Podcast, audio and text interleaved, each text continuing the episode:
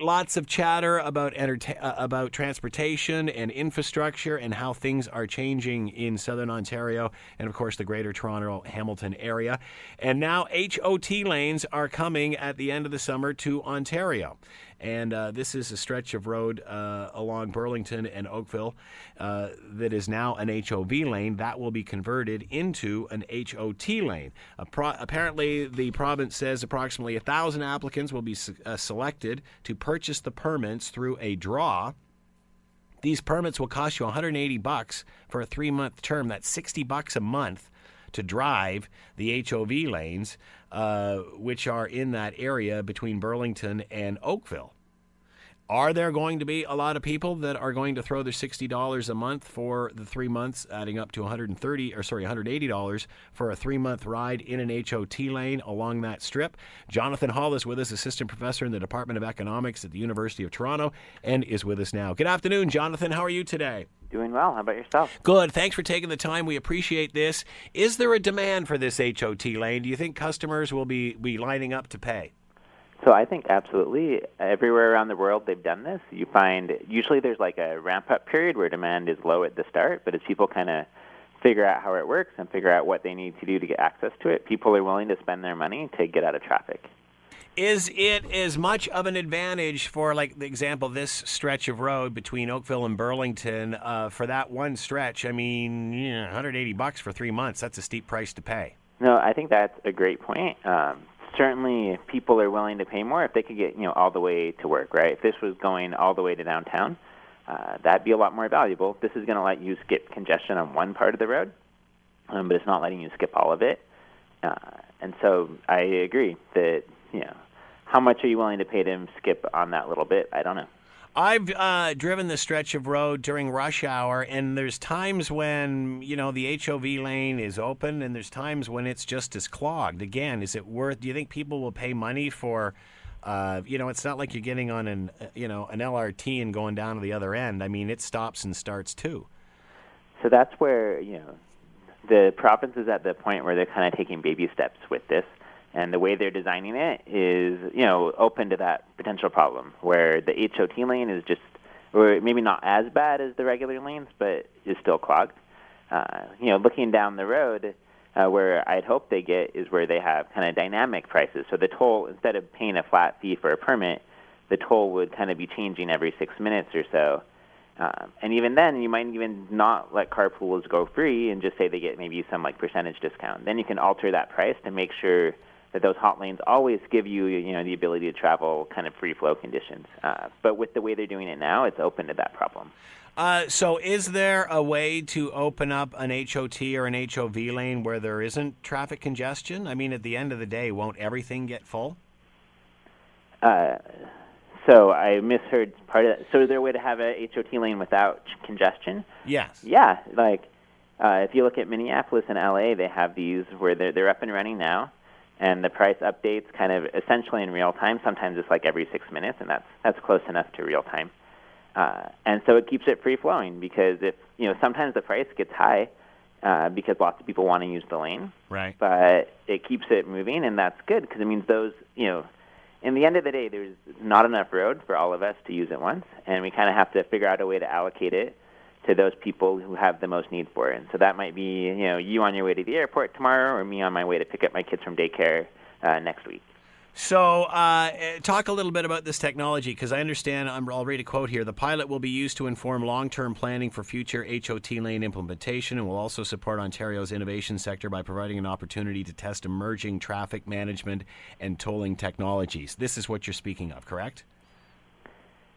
So uh, the the thing they're doing now is kind of is just a baby step, right? It's just a oh, you're going to have some placard in your car that says you're able to go. Now, what people have done other places is they do things like you know you have the transponder used for the 407. You could have something like that in your car, right? And then we'd have you know a changeable message sign over the highway that's updating, saying, "Hey, if you want to take the HOT lane all the way to downtown, it's going to cost you six bucks or right. five bucks or two bucks." And then you can switch which lane you're in depending on whether you're willing to pay. Another thing people talk about is having basically a little GPS device in your car, and then that's just kind of tracking where you are, and it'll bill you. And then you don't need the the gantries over the road to detect who's in the lanes. That obviously opens up different privacy concerns. Uh, and people have had proposed solutions that would avoid that, but it ends up, you know, there's trade-offs with these different technologies. So, in other words, if you're driving in congested traffic, you'll go underneath a screen and it will tell you the HOT lane is open from here to here. If you want to drive it, this is how much it will cost you. Exactly. Uh, is this just diverting water from one stream to another? I mean, uh, at the end, do they not all fill up? Are, are, is there really that much of an advantage to this?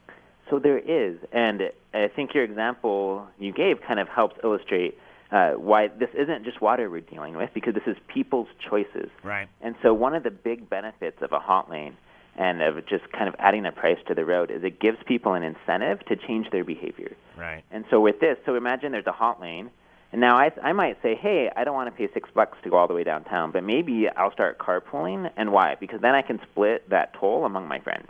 Mm-hmm. And so, and you say, wait, we already have HOV lanes. Why is a hot lane going to encourage carpooling even more?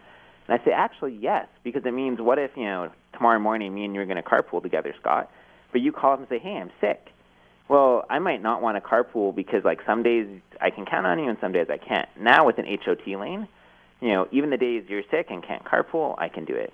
Another way you might change your behavior is you might say, hey, you know, I know that I can, if I leave early, just like I'll beat traffic today, I can leave early and kind of pay a really low price. So it'll get people to change their behavior mm-hmm. about when they travel. And the third benefit is that there's actually this weird thing with traffic. Do is, people really have that much option, though? I mean, you know, that, that I think that's what uh, Jonathan, what a lot of people have a have a hard time with is they don't have time to.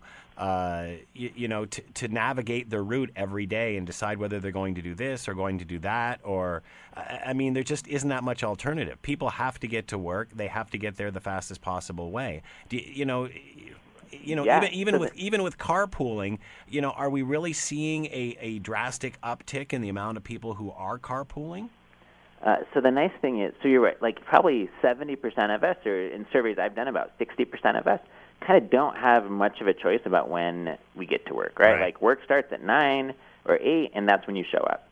But there's a lot of us. So you know, I'm an academic, so my job is totally flexible. I could show up at work at four in the morning. I could show up at 10 as long as I'm there for when classes are in session. The rest of the time, like I kind of work. I can get my work done whenever. Right. And there's a lot of people like that. And so you're right, there's a number of people who can't change their schedule, but there are people who can. And know, if you get 10% of people kind of changing their behavior, you can get traffic better for everyone else. How many are, eh, are there stats that say how many people have been encouraged to carpool as a result of HOV lanes? Like you know when I'm sitting there and people are driving by me in an HOV lane and I've just got myself in the vehicle, how many people am I looking at that have actually stopped, called somebody, parked somewhere, picked somebody up, and are carpooling? Uh, that is a great question, and I don't have the answer right in front of me. do we can we really make any of these decisions until we have that information because again as a person that drives the stretch of road all the time most of the people i'm seeing in the hov lanes look like people that would normally have more than one person in their car anyway like families and minivans and you know and, and, and work people and work vehicles and such. I mean are we really of all the people that are using the hov lanes how many people would have more than two people in their car anyway? And how many people are we actually encouraging to carpool? So I agree that is a really important question, and this is one way in which HOT lanes are better than HOV lanes. Because with HOV lanes, we have this issue of like, hey, you just kind of dedicate road space to this group of people who maybe we didn't need to, you know, dedicate road space to, and then you end up with unused capacity, right? There's times the HOT lane, sorry, the H, the carpool lane, the HOV lane, it isn't just that you know it's not congested; it's almost empty, and you're sitting in traffic, and you're like, wait, I wish I could be over there. And an HOT lane, the toll lane, avoids that because we again basically we sell off that extra capacity. Um, but as far as the broad question, So is this, you know, so is this the only way to get people to use the HOT lane? Uh, because they're not going to carpool, so now they're going to pay to do it, and then now because they're paying to do it, and especially if it involves a transponder, we can monitor the traffic on the HOT or V lanes. Uh, so I would maybe uh, change the premise of the question a little bit, and I'd say actually, like economists have studied for over 90 years, kind of how to deal with traffic congestion. Mm-hmm. And in the end, like you can build new lanes and more people just drive, Mm-hmm. and you can build transit and you end up just like a few people switch, and then you get no- more suburban houses and more people drive. If you want to deal with traffic congestion, the only way we've shown to fix it is by making people pay for the cost they impose on each other. So just like you have to pay to ride the subway, you should have to pay to ride the drive on the road. And so economists would say, no, this is just a great first step to, you know, maybe the economist fairyland where all the roads are priced. But maybe it's this also a compromise between people saying, hey, you know, we're not all economists. Uh, we don't want to pay for our roads. You say, well, let's maybe have some of the lanes free and some of the lanes priced as a compromise that lets some people avoid traffic and other people say, hey, I'd rather just not pay a toll, even if it means I have to sit in traffic. Uh, so, so again, you know, I keep going back to that. You know, I remember when when the government decided to bring in HOV lanes, it was all about the environment. It was all about getting people out of their cars and into carpooling. Now it appears that we're taking that same lane that really hasn't taken off that well because I don't think that many people have changed their behavior, behavior and are starting to carpool. I think it's most of the people that would have had more than one people in the, person in their car anyway that are using it. And now, of course, we're taking that lane that was supposed to get people to carpool, and now we're allowing people to pay to get into that. So it's gone from becoming an environmental issue to a revenue stream. So the issue of whether it's a revenue stream, uh, so it certainly is a, uh, it raises revenue. I mean, that's certainly true. Mm-hmm.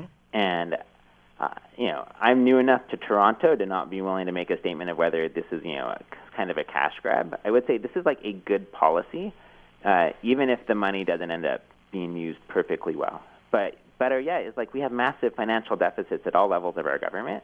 And if this is a chance to kind of, it will help with pollution. Even like hot lanes reduce pollution because reduce the stop and go.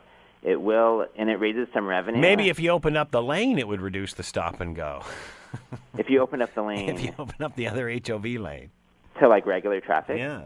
oh, it just it would just get filled up and be stop and go like all the other lanes. Yeah, I, you know, I- again, I just, you know, uh, I I don't see how. And again, I use the, you, you know, the uh, example of the river flowing. I mean, you know, sooner or later, when does it get to a point where there's so many people using the HOT lane that it's not a value anymore?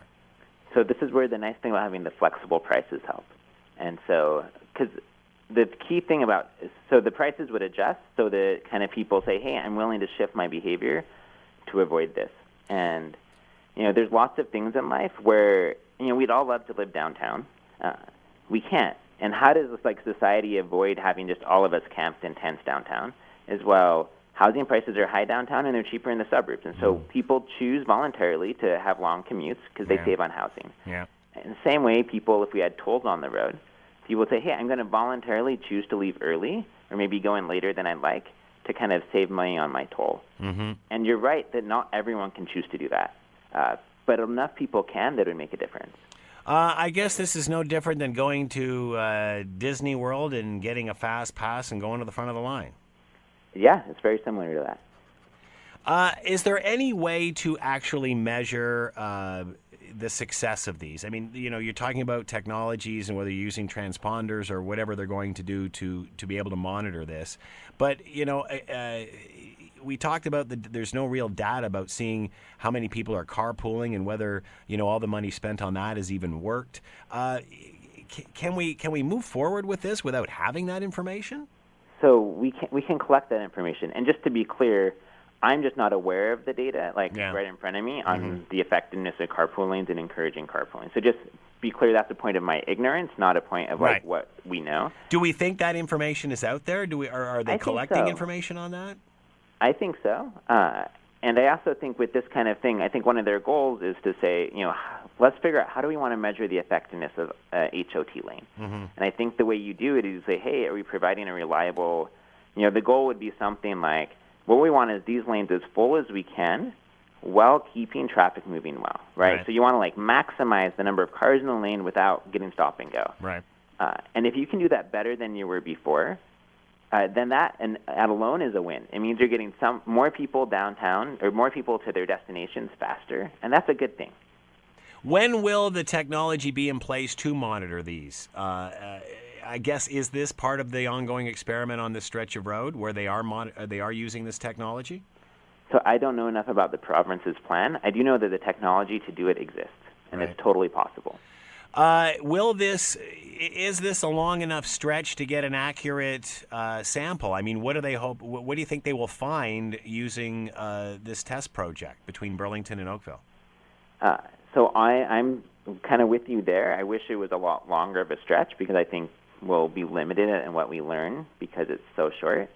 Um, I mean, maybe being more.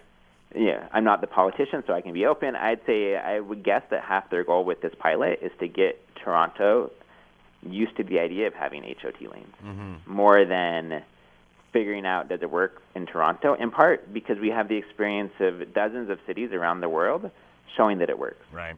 Uh, I don't think we need one more study on one stretch of roads in Toronto Right. to decide whether hot lanes work. I okay. I understand what you're saying. Um, so will what will determine whether this is a success or not? Uh, although, as you said, it's it's more likely to be uh, being used to get us used to this sort of thing.